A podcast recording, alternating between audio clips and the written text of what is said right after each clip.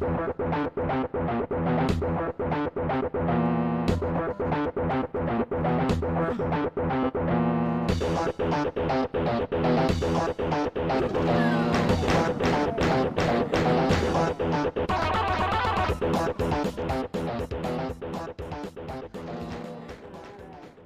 yani ön kuluçka merkezi olarak akla ilk gelecek sorudur bence sormuş olayım. Hibede desteğin var mıdır? Yok.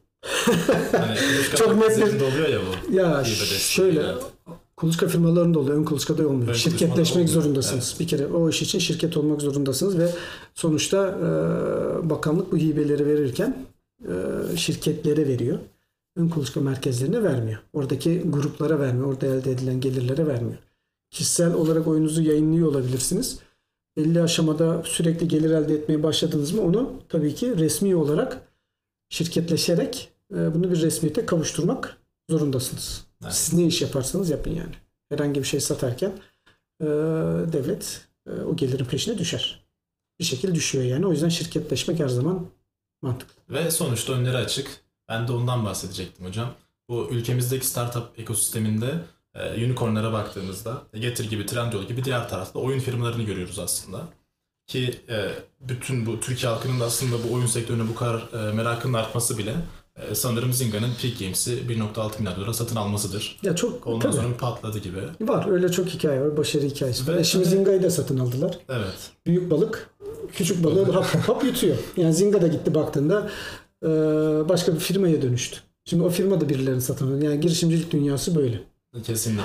Yani e, siz bir anda işte Zinga'ya iş yaparken Zinga'nın satın aldığı bir firma iken bir anda bir günde hiç alakanız olmadan başka bir firmanın boyunduruğu altına giriyorsun. Gene muhtemelen sistem aynı şekilde çalışacaktır, edecektir ama işte o değerler arttıkça kendinizi ne kadar başarılı ve değerli hale getirirseniz birilerinin dikkatini çekiyor. Kesinlikle. yatırımcılar da geliyor ve şey yapıyor, buna ilgi gösteriyor. Exit yapmak bir şirket aslında büyük bir başarı da bir yanda.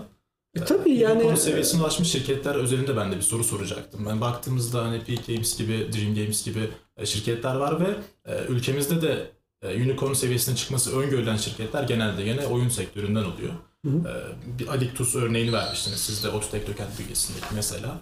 E, diğer kategorilere göre ya da e, endüstrilere göre neden oyun sektöründen bu kadar gelecek vaat edilmesini bekliyoruz ya da daha hızlı bir şekilde bu seviyelere yükselebiliyorlar veya farkı nedir diğer sektörlerden oyun sektörü? Yani ah, ne diyeyim şimdi ya son şimdi Özellikle yükselen ülkemizde. sektörlere baktığında tabii ki teknoloji tabanlı üretim yapan sektörler ön plana çıkıyor. Yazılımın içinde olduğu sektörler ön plana çıkıyor. Çünkü geleceğin dünyası buraya doğru gidiyor. Evet ama şundan bahsetmek istiyorum hocam. Bir fintech girişimi bizde bu kadar fazla çıkmıyor mesela. Oyun sektörü kadar. Ülkemizde bu anı bir rağbet de var ya girişimcilerde. Yani şimdi tabii bunu oturup okuyup şey yapmak lazım ama muhtemelen e, oyun geliştirip oyundan şimdi burada ne geliştirdiğiniz ve hangi tip oyun geliştirdiğiniz de çok önemli. Şimdi hyper casual türüne geçtiğiniz an zaten üretim ve tüketimi çok hızlı olan bir üründen bahsediyoruz. Şimdi o kadar hızlı üretim olunca bir de doğru oyunu yaptınız mı başarı şansınız daha hızlı ve daha çabuk. Çünkü bir haftada siz o prototipi geliştirin. Teste sokun. 2-3 günde testler sürse siz 10 günde oyunu hemen yayınlayabilirsiniz ve çok başarılı da olabilir. Şimdi hangi ürün başka bu kadar hızlı size şey getirir? Çok azdır. Yani savunma sanayine bir ürün yapmak işte bir tank yapayım da hadi bir başarı elde edeyim gene olabilir. Ama olay birazcık da bu. Çok hızlı şekilde üretim yapabilip piyasaya sunabiliyorsunuz başarılıysa. Ve bu da size çok büyük başarı sağlayabiliyor. Bir kere oyunun o özelliği var. Ee, tabii ki gençlere daha çok hitap eden, herkesin çok zevk aldığı, keyif aldığı da bir ürün. Herkes keyif aldığı işi yapıyor o anlamda baktığımızda. Oyunun o özelliği de var. Hani e, tabii ki eskiden çok kılıçlarla, tabancalarla falan filan oynadık ama e, insanlar ya da gençler şunu daha çok diyor. Oyun oynadığı zaman ben bunu daha iyisini nasıl yaparımı daha iyi diyor. Evet. Yani inşallah silahın daha iyisini nasıl yaparım diye büyümüyordur çocuklar ama hani eee, oyunun daha iyisini nasıl yaparım, daha keyifli hale, getiririm diye çok düşünüyorlar. O yüzden sektörün o anlamda şey de oluyor. Eee, hani tercih edilebilir tarafı da oluyor ama başarı hikayeleri bunun en büyük şey. Büyüten tarafı. Daha çok başarı hikayesi geldikçe insanların bu sektöre olan ilgisi algısı daha fazla artıyor. Ee, bu sefer anne babayı razı etmek. Şimdi büyüklere baktığında oyuna hani Tukaka diye bakarken bir bakıyorsunuz milyon dolarlık şirketin sahibi bir oğlan var. Ne yaptığını anlamadığınız bir ürün çıkarıyor ortaya ve ondan çok para kazanıyor. Ee, Yani muhtemelen gurur duyuyor olması lazımdır diye düşünüyorum. Yani kesinlikle. Yani o anlamda biraz hem üretim süreçleri daha kolay, e, daha hızlı olabiliyor. Sonuçta AAA oyun yapmıyorsanız çok hızlı şeyde e, bir mobil oyun bir sene yaklaşık 8-9 ayda bir senede çıkarırsınız. Bir AAA yapayım dersiniz Çok uzun yıllar. bitmez yani. Evet. E, Mountain Blade şeyinden ama e, çok uzun yıllar alabiliyor. E, işte projenin odağı, ölçeği, ekibin yapısı, ona ne kadar uyumlu hepsi çok önemli. O yüzden yani şey değil. Başarı hikayelerinde baktığınızda şu anda trend hyper casual firmaların şeyinde. E, ben Kesinlikle. değişeceğini düşünüyorum ama Ama hocam çok güzel bir noktaya değindiniz. insanların o anlamda buna girip hemen bir üretim yapabilmeleri daha hızlı. O yüzden tercih ediliyor olabilir. Evet, yani Teknokent bünyesinde Tailverse de var. Mountain Blade yapıyor ve Hyper Casual oyunlar üreten e, Başka bir sürü firmalarımız da firma var. E, işte Ve şu da var, şundan bahsedecektim. Bu Teknokent'te en çok ihraç eden e, firmalardan bir tanesi bu sene Mountain Blade'de Tailverse de aynı zamanda. Hı hı. E, Hyper Casual oyunlar e, sonsuza kadar oynanabilen, basit mekaniklere sahip, free to play oyunlar olarak adlandırabiliriz bunları. E, sürekli önümüze reklam çıktı e, ve o 5 saniyeyi beklemek için sürekli çarpı işaretine basan kullanıcılardan bahsediyoruz. E, ve bu çok büyük bir sektörde paya sahip. Sektörün %30'una ve baktığımızda Amerika'daki indirilen oyunların da %50'si yani yarısı hyper casual oyunlar. E, diğer taraftaki oyunlar da kazanırken e, bu taraftan da müthiş bir e, rağbet var girişimcilerde. Peki oyun sektörü özelinde düşündüğümüzde e, hyper casual oyunlar oyun sektörünü sizce nasıl etkiliyor? İyi veya kötü anlamda. Ya şu anda domine ediyor. Yani geliştiricilerin ve şeyine baktığınızda daha hızlı, başarılı hikayesi çıkarma şansınız hyper casual'larda daha fazla. Ama eee, hani ilerleyen aşamalara baktığımızda sürekli eee, o da çok hızlı bir şekilde oyun dünyasına girdi ve şu anda çok hızlı bir şekilde de yavaş yavaş dönüşümler. Çünkü hyper casual işte birazcık daha tam casual ile hyper arası mid casual diyebileceğimiz oyun türlerine insanlar gitmek istiyor. Şimdi girişimcilere sorun. Herkes hyper'la başlayıp daha casual ya da mobil oyun yapacağım hayaliyle başlıyorlar aslında bu işi belli bir şeyde deneyim kazandıktan sonra ama o deneyim seviyesi bir türlü gelmiyor. O yüzden hyper casual cenderesine girince biraz orada kalıyorlar. Ama bir ömür hyper casual'la geçmez diye düşünüyorum. Yani bir yerlerde sanıyorum bu işte değişecek. Başka tip oyunlar da devreye girecek. İşte metaverse'ler, NFT'ler, farklı içerikteki oyunlar. Eee, hyper yapımı kolay, tüketimi kolay. Yani kimsenin bir işte Mountain Blade'e harcadığı dakika kadar bir aynı hyper casual oyuna vakit harcadığını düşünmüyorum. Kesinlikle. Bakmak lazım istatistiklere ama yani siz iki gün, üç gün sabahlarsınız bir oyun için. Hiçbir hyper oyuncu sabaha kadar kimse oynamaz. Belli bir süreden sonra e, tamam diyorsun. Çünkü mekanik aynı, yaptığı iş aynı. Hani en azından benim açımdan öyle. Hani e, o yüzden mutlaka değişecektir onun şeyde. Romantik tarafından bakıyor musunuz hocam? Çünkü Tabii canım. oyun hani Yani bir gamer bir de old school tarafı ama diyorum ya eski kafalı Doom'larla FIFA 98'lerde İşte şu anda inanır mısın e, Steam'den Doom'u indirmiş bir kişi olarak geçen ay indirdim. Böyle ilk oynadığımız oyunları tekrar tekrar şu anda şey yapıyor. Tabii ki onun ötesinde çok fazla şeyler var. Gene FPS'ler var yani çok içerikli şeyler var. Ama işte yani o tip bir şey tarafı da var. Yani Doom'u oynarsın. Yani tabii nostalji olsun diye indirdik oynuyorsun. Hani çok şey değil. Ee, ne bileyim yani onu deniyoruz. O keyif olsun diye denediğimiz bir şey soruyu yoksa. soralım mı o zaman? Heyecanla bekliyorum. Cep telefonunuzda oyun var mı? var, çok var. Peki mesela hiç Subway Surfers oynadınız mı? Evet. Tamam. Subway Surfer'da oynadım yani eee, ama şu anda oynamıyorum. Yani şu anda sürekli oynadığım mobil oyun ne dersem Toon Blast. Peak'in oyunu. Eee, onu hep oynuyorum ama artık şey gibi de değil bende. Hani eee, bir oyun oynama edenim yok. O tamamen el alışkanlığı gidiyor. Parmak onu açıyor yani ve o anda o level'ları geçmeye çalışıyorum falan. O hale gelmiş durumda.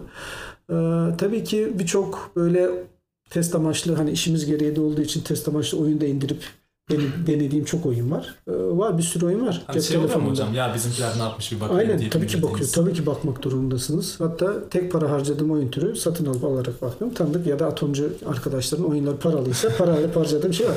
Ben de çok para veren bir tip değilim o anlamda baktığınızda. Ama tabii ki oyunları deneyip e, şey yapıyoruz. E, ne yapmışlar, ne indirmişler, nasıl bir oyunmuş deyip deniyorum. Ama bir ömürde tabii ki şey oynamıyorum. Dikkat edin Hyper Casual'da her hafta neredeyse ya da belli bir dönemde bir oyun başarıyı sağlıyor. Top chart'a giriyor. Bir, bir hafta devam ederse eder sonra düşmeye başlar. Sonra düşmeye başlar. Yani böyle bir şey. Evet. Aslında bahsettiğiniz gibi hocam hani e, Hyper Casual'ın hitap ettiği kesim hani daha çok işte otobüste giderken ya da gün arasında hani Ya işte, dediğiniz mo- parmak işte gündelik oyun dediğimiz, casual oyun dediğimiz, mobil oyun her yerde gidiyor. Evet. Ya oyun insanoğluna bakın onun çok metriği var. Her yerde oyun oynuyorlar. Otobüs beklerken, işte sırada beklerken, yemek yerken bir yandan yemek yiyorsunuz, işte çocuklara video seyrettiriyorsunuz, bir yandan da oyun oynayanı da var. Ne bileyim tuvalete gittiğinde oyun oynuyorsun. Her yerde bu oyun var. Hayatın her noktasında. Ee, mobil oyunun bu rahatlığı var. İnsanlar zaten koşturmacada işte otobüste bir yerden bir yere giderken, metroyla bir yerden bir yere giderken. Yani öyle bir ürün düşünün. İstanbul'a gideceksiniz. 3 saat vaktiniz var trende. Bir oyun indiriyorsun. 3 saat oynuyorsun. İnerken bitti. Satın aldın ve bitti. Bu kadar kolay. Bu kadar basit. Ve tükettikten sonra da çok da böyle hayatınızda yer ediyorsa devam edersin. Yoksa siler gider. Yani bu kadar da basit aslında tüketilmesi baktığınızda. Ama o kadar çok ürün üretiliyor ki mutlaka birilerinden maruz kalabiliyorsunuz. Yani işte oyunu bu kadar çok büyümesini ve gelişmesini sağlayan şey de teknoloji mobil teknolojiler, akıllı telefonlar ve internetin bu kadar yaygınlaşması hayatımıza girince hepsi bir anda oyunları da aldı götürdü büyüttü yani. Bu çok net. Evet. Hocam şimdi e, teknoloji gelişiyor derken hani blockchain teknolojisi son zamanlarda iyice yaygınlaşmaya ve gelişmeye başladı. Blockchain tabanlı oyunlar e, oluşturulmaya, mesela NFT ile oyun içi e, itemler satılmaya başlandı. Mesela Fortnite, Roblox gibi oyunlar kendi metaverse'lerini yapıyor. Evet. E, geçen sene hocam blockchain tabanlı oyunlardan 4 milyar dolar bir hasılat yapılmış. E, bu konu hakkında ne düşünüyorsunuz? Hani Metaverse ve oyun sektörü birlikte nereye gidiyor? VR oyunlar ya da artırılmış gerçeklik, karma gerçeklik bunlar Metaverse'e nasıl bağlanacaklar? Hani Ya bunun işte geleceği hakkında ne düşünüyorsunuz? ya bu ya elbet bir yerlerde bağlanacak. Hı hı. Şimdi VR geliştirildi, karma gerçeklik dedik, arttırılmış gerçeklik diyoruz, metaverse diyoruz, NFT'ler farklı bir şey olarak çıkıyor. Yani bu e, düzen, sistem, kapitalizm olay bu. Nereden para kazanacaksa oraya doğru genişlemeyi biliyor. Şimdi hiçbir an işte cep telefonları, internet büyüdü etti. Teknoloji geliştikçe farklı mecralar karşımıza çıkıyor ve hepsinin içerisine oyunu koymaya başlıyoruz. İşte blockchain çıktı, blockchain tabanlı oyunlar çıktı, NFT çıktı, NFT oyunları, metaverse çıktı. Hemen içine oyun katıyoruz. Şimdi bunlar büyüdükçe, geliştikçe insanlar buralara bir de şey başladı. Hemen gireyim de önceliği kapayım gibisinden bir şeyle hemen oyun işin içine girmeye başlıyor. Çünkü insanlar en kolay bunu satıyorsunuz. Çünkü insanlar zevk alacak, keyif alacağı bir ürün bu sonuçta. Onu satıyorsunuz siz insanlar. İşte Metaverse dünyası. Ya 10 sene önce de Second Life'lar vardı. Yani şimdi Metaverse çok farklı, yepyeni bir şeymiş gibi ortaya çıkıyor. Daha ne olduğunu gerçekten çok emin değilim. Ee, bunu ben de çok hızlı ortaya çıktığı için insanlar daha çok anlamadan hemen tüketmeye geçtiğini düşünüyorum açıkçası. Tartışmalar da bu yönde. İşte Intel bile açıkladı bizim gerçekten Metaverse'i daha güçlü bir şekilde yani arttıracak çip daha henüz üretemedik. Üreteceğimiz de yok gibi bir açıklama yaptı. Yani daha teknolojik olarak insanlar buna ya da şirketler şeyler buna hazır değilken bir Metaverse dünyası aldı başını gidiyor. İyi anlamak lazım. Bunun içerisinde oyunlar, oyun satışları nasıl olacak? Sonuçta yepyeni bir dünya kurulmuş. Daha üç boyutlu, daha içerikli, daha zengin bir farklı bir dünya içerisinde insanlara eee, yeni bir yaşam sunuyorsunuz. Ha buradakinden ne farklı olacak? Bunu izleyerek göreceğiz. Yani dijital bir yaşam sunmak ya da farklı bir şey. Gene aynı şeyleri yaşadıktan sonra eee, hani Metaverse ne verebilir? Bunu zaman gösterecek. İşte VR çıktı. Daha henüz böyle patlamadı VR bana göre. Çünkü oyunlarla VR tamam çok rahat birleşiyor ama işte o gözlüğü taktıktan sonraki insanların üzerinde yarattığı etkileri ve bunların giderilmesi üzerine daha çok çalışma yapılması lazım. Henüz birçok teknoloji erken. Ee, zaten ama teknoloji dediğimiz şey budur. Yani cep telefonu da biraz yani insanlar tarafından e, alışılıp kabul edilip kullanılmaya başlaması biraz zaman alıyor. Cep telefonuna çok kolay adapte olduk ama bu tip teknolojiler için birazcık daha vakit lazım. Çünkü insanlar daha tam ne olduğunu görüp anlaması lazım. Ee, işte Metaverse dünyası yok, NFT'ler falan filan. Yani ee, işte NFT'nin ne olduğunu az çok biliyoruz. Yani bir anın fotoğraflanıp dijitalde satılıyor olması baktığında. İnsanların niye demek ki ihtiyacı varmış ki bir anda bu kadar da çok paralara satılabilir bir ürün oluyor. Çok hızlı böyle geliştiği için muhtemelen çok hızlı da kendini tüketecektir diye düşünmüyor da değilim. Ama bilemem tabii hani. Ama bu sektör daha büyüyecek. İnsanlar buradan daha fazla para kazanmaya çalışacak. Ee, siz ne teknoloji getirirsiniz getirin. İşte blockchain olmaz da bilmem ne chain getirirsiniz. Bu gene içerisine oyun koyarak farklı içerikler kazandırarak satabileceğiniz bir ürün haline geliyor. Yani e, içerisinde oyun olur. Para kazandırır kazandırmaz bilemem ama. Bu konuda şey düşünüyorum hocam. Mesela Metaverse'te böyle Matrix gibi sanal bir dünya oluşturuldu. Onun içinde mesela bir oyun işte salonu var diyelim. Mesela eski Atari'lerin olduğu gibi. İşte oraya gidiyoruz. Hani Metaverse'deyiz ama hani açıyoruz oyunu. Yine 2D bir oyun geliyor karşımıza. Hani aynı gerçek dünyada bilgisayarda oynadığımız oyunları şimdi gidip hani Metaverse'de de pek tabii oynayabiliriz yani. Ben bu şekilde düşünüyorum. Yani Aynen. tamam yani çok bir anlam katıyor mu? Kişisel olarak bana bir şey katmıyor. Sana katıyor olabilir. Yeni nesile katıyor olabilir kesinlikle. İnsanlar çünkü niye avatarlar kuruyoruz ya da böyle ikinci bir isimler ya da şey oyunlarda farklı karakterlere bürünüyoruz? Gerçek hayatta yapamadığımız birçok şeyi bu karakterler aracılığıyla ifade ediyoruz. Kesinlikle.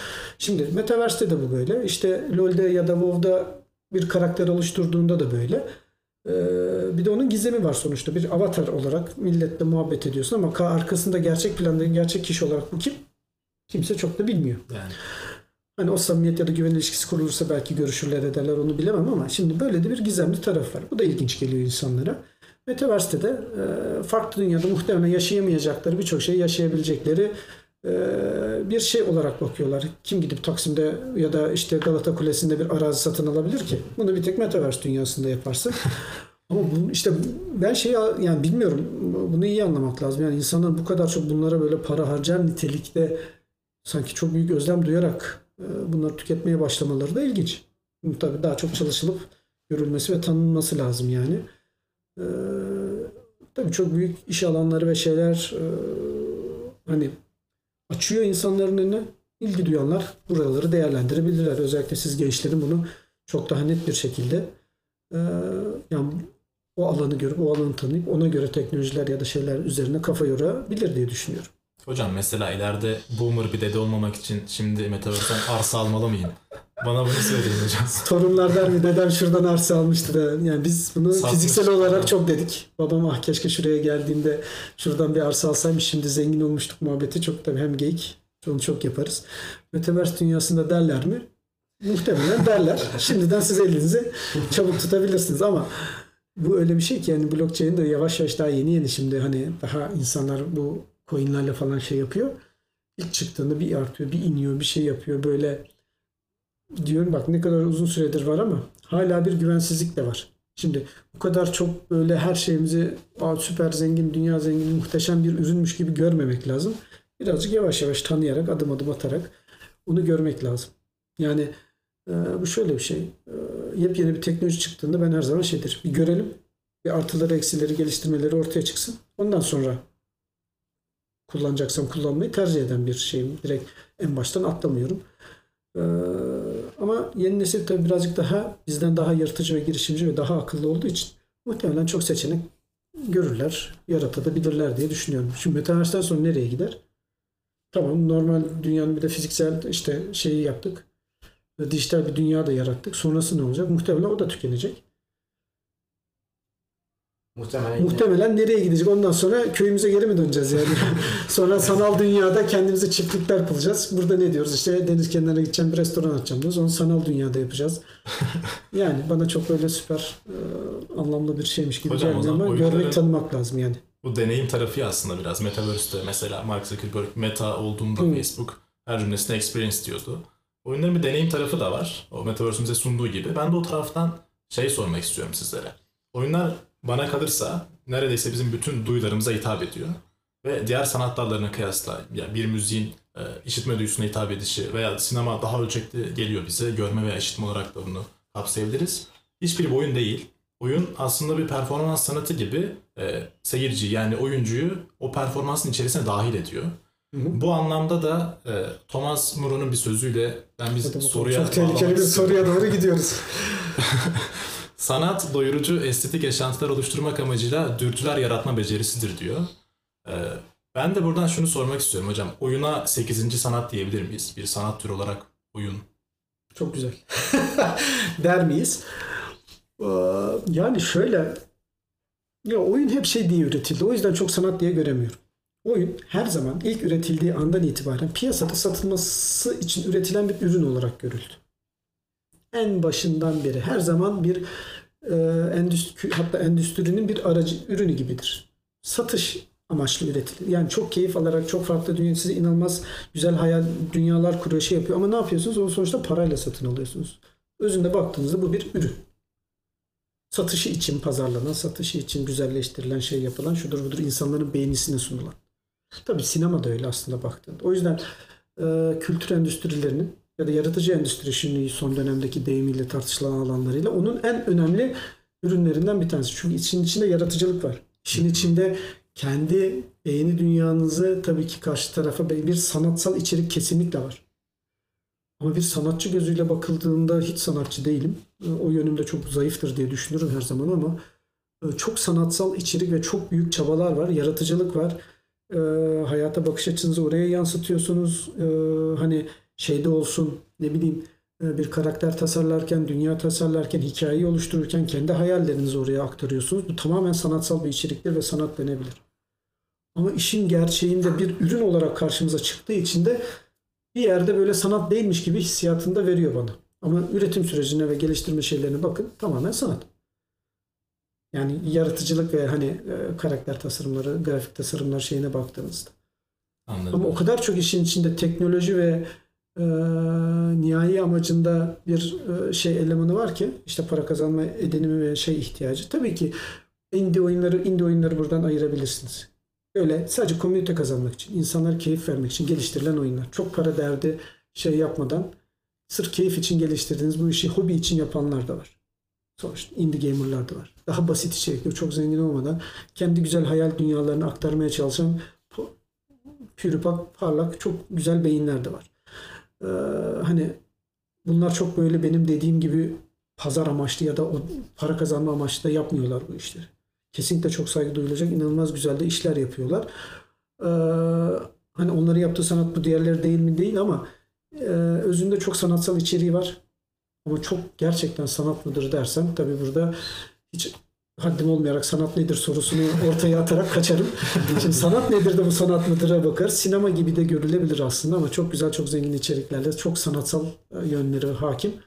Ama özünde ya bildiğin Hocam bir ürün ya. sinemada 7. sanat olarak kabul edilmekte bayağı bir e, diğer sanat dallarına göre gecikme de yaşanmış. Bir 100 yıl öncesine kadar gidiyormuş aslında sinema. Zaten 100 yıl önce çıktı sinemada baktığında. Hani Oyunlarda oyunlarda daha önce hocam ama.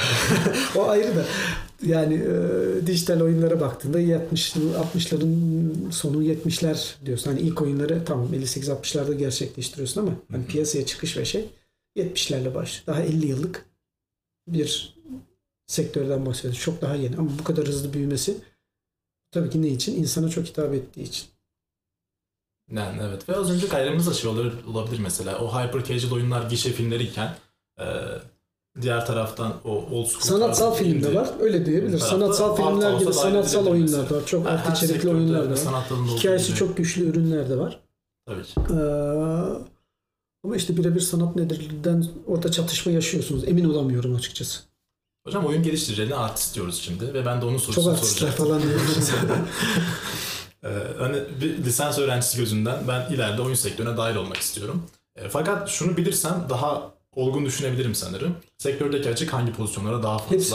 Kesinlikle hepsi. Hani 3D artist midir, game artist midir? Bakın bu oyun sektöründe yer almak istiyorsanız fark etmez. Hoşunuza gidecek alanda kendinizi geliştirin. Bakın iyi bir gelişti yazılımcıya, kodcuya, iyi bir 3D, 2D artiste, oyun hele de oyun tasarımcısına, Türkiye'de oyun tasarımcısı yok. Dünya tasarlayana, sadece işi narratif olan yani hikayeleştirme olan kişinin okulu yok zaten bunların. Kodun okulu var, yazılımcının Evet. okulu var, sanatçının, tasarımcının okulu var ama hikaye yazımının okulu yok. Tamam edebiyat fakülteleri belki diyebilirsiniz ama o değil yani demek istedim. Oyun geliştiren game designer yok Türkiye'de. Bunu insanlar kendi kendine oluşturuyorlar. Her pozisyonda açık var bu oyun sektöründe. Daha bugün iki tane firmayla görüşme yaptım ve ikisi de Unity developer arıyor. tasarımcı arıyor ve hiç bulamadıkları game designer arıyor. Yok yani. Siz kendinizi bu alanlarda geliştirin. Bu işin business tarafı. Tamamen istatistik ve matematik bildiğiniz şey değil yani. Artist olmanıza gerek yok burada. Sadece rakam okumayı bilmek lazım. Yani hyper casual dediğimiz şey tamamen reklam ve istatistik ve rakam okuma aslında baktığınızda. Başarıyı getiren şey kriterler onlar olduğu için. O yüzden sektörde hiçbir yön doymuştur diyemem. Çok fazla diyemem. Gerçekten kendinizi hangi alanda iyi yetiştirirseniz yetiştirin anında iş bulursunuz. Bunu çok net söyleyebilirim.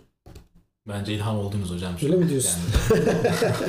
Ama Yani neyse ki öyle bir hani öne açık bir sektör olduğu için rahatça bir şeyler söyleyebiliyoruz ya. Çok sıkışık bir alanda değil. Klasik hani e, öğretmen olun ya da şey olun diyemiyoruz. Yani öğretmen de olsanız oyun geliştirebiliyorsunuz. Avukat da olsanız oyun geliştirebiliyorsunuz. Hocam öyle Yeter ki niyetiniz ki olsun yani. Bence onların hepsi işlerini bırakıp eğer ki düşünüyorlarsa. Oluyor mu? Yani gerçekten oyuncu olup başka sektörde okuyup sırf bu oyunda bir şeyler yapmak için inanın kaç tane avukatla görüşme yaptım. Ya ben buradaki firmalara işte şey danışmanlık vereyim diyor işte e, yasa danı işte yasal danışmanlık vereyim. E, oyunu çok seviyor çünkü ve o alanda kendini var etmek istiyor. Böyle bir şey. Kesinlikle öyle. Var mı daha soru? Hocam Tamam. Yok istediğiniz Son kadar hiç sıkıntı yok. İstis daha sohbet edebiliriz. biz hani Global Game Jam hakkında sormak istiyoruz. Hani siz Hı hı. uzun yıllardır Atom'da Evet. yapılıyor. Ee, buna nasıl başladınız hocam? Mesela Global Game Jam'in oyun sektöründeki prestiji nedir? Mesela onun kazanan takıma hani yani ödüllerden ziyade prestij olarak Hı hı, ne gibi katkıları olur? Valla şimdi 2009'da başlandı. Ben 2010'da Atom'a girdim. Bir ay sonra Global Game Jam düzenledim. Ne yaptığımı bilmiyordum açıkçası. ee, itiraf edebilirim. Ya bir şeyler oluyor ama ben sadece işlerin yürütülmesi için uğraşıyorum. 48 saat önce uykusuz uğraştım. Tamam. Ama ne olduğunu daha sonra anlayabiliyorsunuz tabii. Yani 2009 yılında Atom'u ilk kuran arkadaşlar, e, burada ilk yöneticilerinden Ferhan vardır. Şimdi Almanya'da yaşıyor. Bir firmada çalışıyor. Onun hakkını yemeyiz. Atom'un kuruluşuna çok katkısı vardır.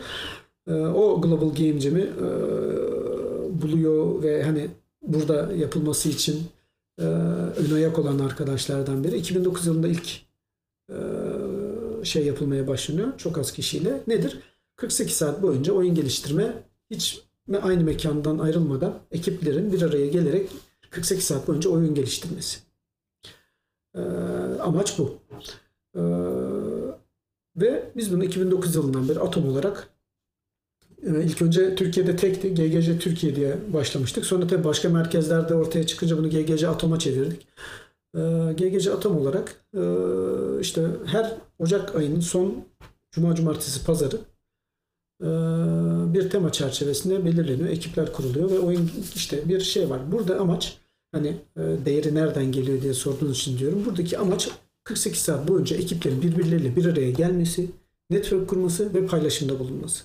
Bu birazcık o anlamda gönüllü. Biz ilk senelerde ödüller veriyorduk. Daha sonra bunun e, çok da amaca hizmet etmediğini ve gerçekten saçma sapan bir yarışa doğru gitmeye başladığını görünce biz oyun işini, ödül işini kaldırdık. Burada temel amaç insanların 48 saat boyunca paylaşmadan, birbirlerini görmeden, birbirlerine destek olmadan keyif almasını sağlamak ve ortaya birer ürün çıkarmak. 48 saat boyunca bakalım neler yapabiliyorlar. Nereye dönüştürebilmişler, ne kadar yaratıcı olabilmişler. Bunları görmek ve bunları beraber paylaşmak. İşte etkinliğin sonunda bir sunum bölümümüz oluyor. O sunumlarda insanların neler yaptığını birazcık gülerek, kahkahalayarak, yorumlayarak bunları paylaşıyoruz. Temel amacımız bu. Ee, bu yüzden birinci, ikinci, üçüncüye kesinlikle öyle bir şeyimiz yok. Ee, öyle bir e, şey yapmadık yani hani son yıllarda artık. Önceden ilk böyle 2010'ların başında 11-12'lerde ödüller veriyorduk ama sonradan vazgeçildi işte o yüzden. Burada amaç tamamen birazcık da e, hani romantik bakış açısıyla diyelim paylaşım ve insanları bir araya getirmek. Biz sadece geliştiricileri değil bize destek olan tüm böyle mentorları, firmaları da o anla o iki günde bir araya getiriyoruz ve çok güzel geliştiricilerle sektör deneyimlerini bir arada bir araya gelmelerini sağlıyoruz. Aslında GGC'nin en büyük artısı bu. Herkes de birbiriyle çok güzel bir paylaşım oldu. 48 saatlik bir süreç yaşanıyor. Ee, o yüzden o çok anlamlı bir değer bizim için. İşte her sene yapmaya çalışıyoruz. Pandemi bizi biraz zorladı bu son iki senede. Geçen sene online yaptık. Kimse ne yaptığını anlamadı bence. Hiç keyifli değildi. Bu sene işte fiziksel olarak Kozon'da yapacağız ama çok başvuru var. Ne yazık ki sınırlamak zorundayız. Pandemi şartlarından dolayı. Ee, böyle böyle inşallah seneye daha e, büyük çaplı şeyler. Her zaman en kalabalık şey biz oluyoruz. Game Jam Site biz oluyoruz. Ee, ama yeter ki sağlıkla şu işi yapabilelim. Birazcık bizi son iki yılda sıkan durum bu. Onun dışında çok keyif alarak yaptığımız bir etkinlik. Ama sadece olay yani Game Jam'de de bir, bir maraton. Her hafta sonu siz bir Game Jam yapabilirsiniz. Cuma'dan pazara. Ee, çok yapılıyor zaten. Başka kurumlar, e, girişimler hepsi bir hafta sonra hadi gelin Game Jam yapalım diye. Biz kendi aramızda da çok yapıyoruz Atom'da. Hadi gelin bu hafta sonu Game Jam yapalım diyoruz. Cuma'dan bir başlıyoruz pazara kadar. Ee, zaten iletişim yani bu pandemimize uzaktan iletişim çok sağladı. Ee, işte Discord'lar, başka paylaşım araçlarıyla beraber zaten bunu sürekli online de yapıyoruz. Yani her gün her hafta çok rahat bir şekilde e, Game Jam yapabilirsiniz. İşte Global Game Jam olması dünyada şu anda yaklaşık 100 civarındaki ülkede e, şu andaki tam ekip şey site sayısını bilmiyorum ama 2000'ler civarında farklı merkezde 8000 9000 kişinin katılımıyla yapılan bir etkinlik. Aynı anda başlıyor. Aynı anda da bitiyor. Olay dünya çapında bunu şey yapmak. Bu geliştirme, oyun geliştirme hissiyatını yaşamak ve gençlerle bunu paylaşmak aslında. Bunu diyebilirim. Hocam çok değerli işler yapıyorsunuz ve bence Çok teşekkür sohbetimizi Ya Yavaştan ben gençlerle sohbeti seviyorum ya onda hiç sıkıntı yok. yeter ki sorular olsun, yeter ki bir şeyler öğrenmek istesinler. Biz elimizden gelen desteği her zaman sağlarız yani. Gerçekten e, katıldığınız ve konuğumuz olduğunuz Ben için teşekkür ederim çağırdığınız için. Otto Atom ve size çok teşekkür ederiz tekrardan. Ben teşekkür ederim. E, Bugün e, Kendimi Şanslı Hissediyorum Podcast'in ikinci bölümünün sonuna geldik. E, Bir dahaki bölümde görüşmek üzere.